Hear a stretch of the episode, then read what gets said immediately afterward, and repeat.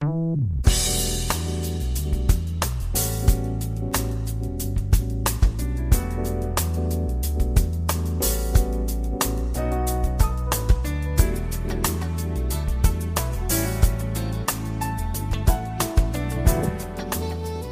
友们，大家好，欢迎来到蔡老师健康讲堂，我是您的蔡老师。今天呢，我们继续研读《中国居民膳食指南（二零一六）》。前几天我们学习了一般人群膳食指南的核心推荐第一条：食物多样，谷类为主。今天呢，我们学习核心推荐的第二条：吃动平衡。健康体重，食物摄入量和身体的活动量是保持我们能量平衡、维持健康体重的两个主要的因素。如果我们吃的过多，或者是活动不足，多余的能量就会在我们体内以脂肪的形式积存下来，我们体重增加，造成超重或者是肥胖。相反呢？如果是吃的过少，或是活动过多，可由于能量摄入不足，或是能量消耗过多，引起体重过低或消瘦。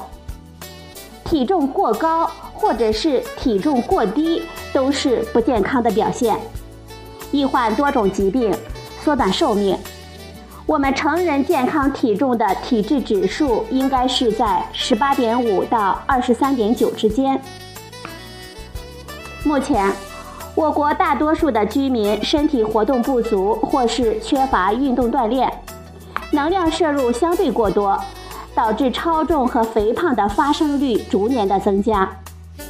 超重或肥胖是许多疾病的独立危险因素，比如二型糖尿病、冠心病、乳腺癌等等。增加身体活动或是运动，不仅有助于保持我们健康的体重，还能够调节我们机体的代谢，增强体质，降低全因死亡风险和冠心病、脑卒中、二型糖尿病、结肠癌等慢性病的发生风险。同时呢，也有助于调节我们的心理平衡，有效的消除压力，缓解抑郁和焦虑等不良情绪的发生。食不过量，可以保证我们每天摄入的能量不超过我们人体的需要。增加运动，可增加代谢和能量的消耗。各个年龄段的人群都应该天天运动，保持能量平衡和健康的体重。我们推荐成人积极的参加日常的活动和运动，每周至少进行五天中等强度的身体活动。累计一百五十分钟以上，平均每天主动的身体活动为六千步。多运动多获益，减少久坐的时间，每小时起来动一动，多动会吃，保持健康的体重。这里呢，我要解释一个名词：全因死亡率。全因死亡率就是所有死因的死亡率。是指一定时期内各种原因导致的总死亡人数与该人群同期平均人口数之比。我们总结一下关键推荐：各年龄阶段人群都应该天天运动，保持健康的体重；食不过量，控制总能量的摄入，保持能量的平衡；坚持日常身体活动。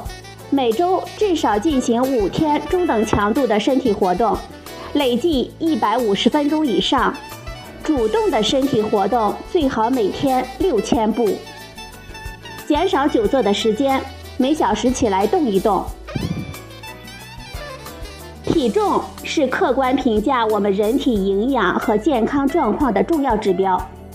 两岁以上各个年龄阶段的人群都应该天天运动，保持健康的体重。体重过低一般反映能量摄入相对不足，可以导致营养不良，诱发疾病的发生。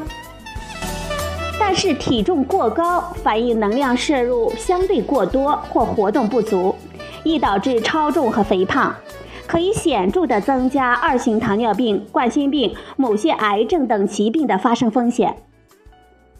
能量是我们人体维持新陈代谢、生长发育、从事体力活动等生命活动的基础。不同人群所需要的能量不同。目前，我国居民能量摄入相对过多，导致超重和肥胖的发生率明显的增加。因此，需要适当的减少能量的摄入，增加身体的活动，天天运动，保持能量摄入和能量消耗的平衡。还能够降低心血管疾病、二型糖尿病、结肠癌等慢性病的发生风险。各个年龄阶段都应该积极的参加各种的活动和运动。久坐不动是增加全因死亡率的独立危险因素，因此呢，我们建议每小时都应该主动起来动一动，动则有益。我们看一下我们推荐的成人身体的活动量。每天主动性的运动相当于快步走六千步，时间呢三十到六十分钟。每周每周至少进行五天中等强度的身体活动，时间的总数呢一百五十分钟。关键点是。减少久坐的时间，每小时呢起来动一动。快步走的六千步所需要的时间，因为年龄和体格的不同呢而不同。好了，朋友们，今天呢蔡老师给大家讲了一般人群膳食指南的核心推荐第二条：吃动平衡健康体重的提要。今天的节目呢就到这里，谢谢您的收听。我们明天再会。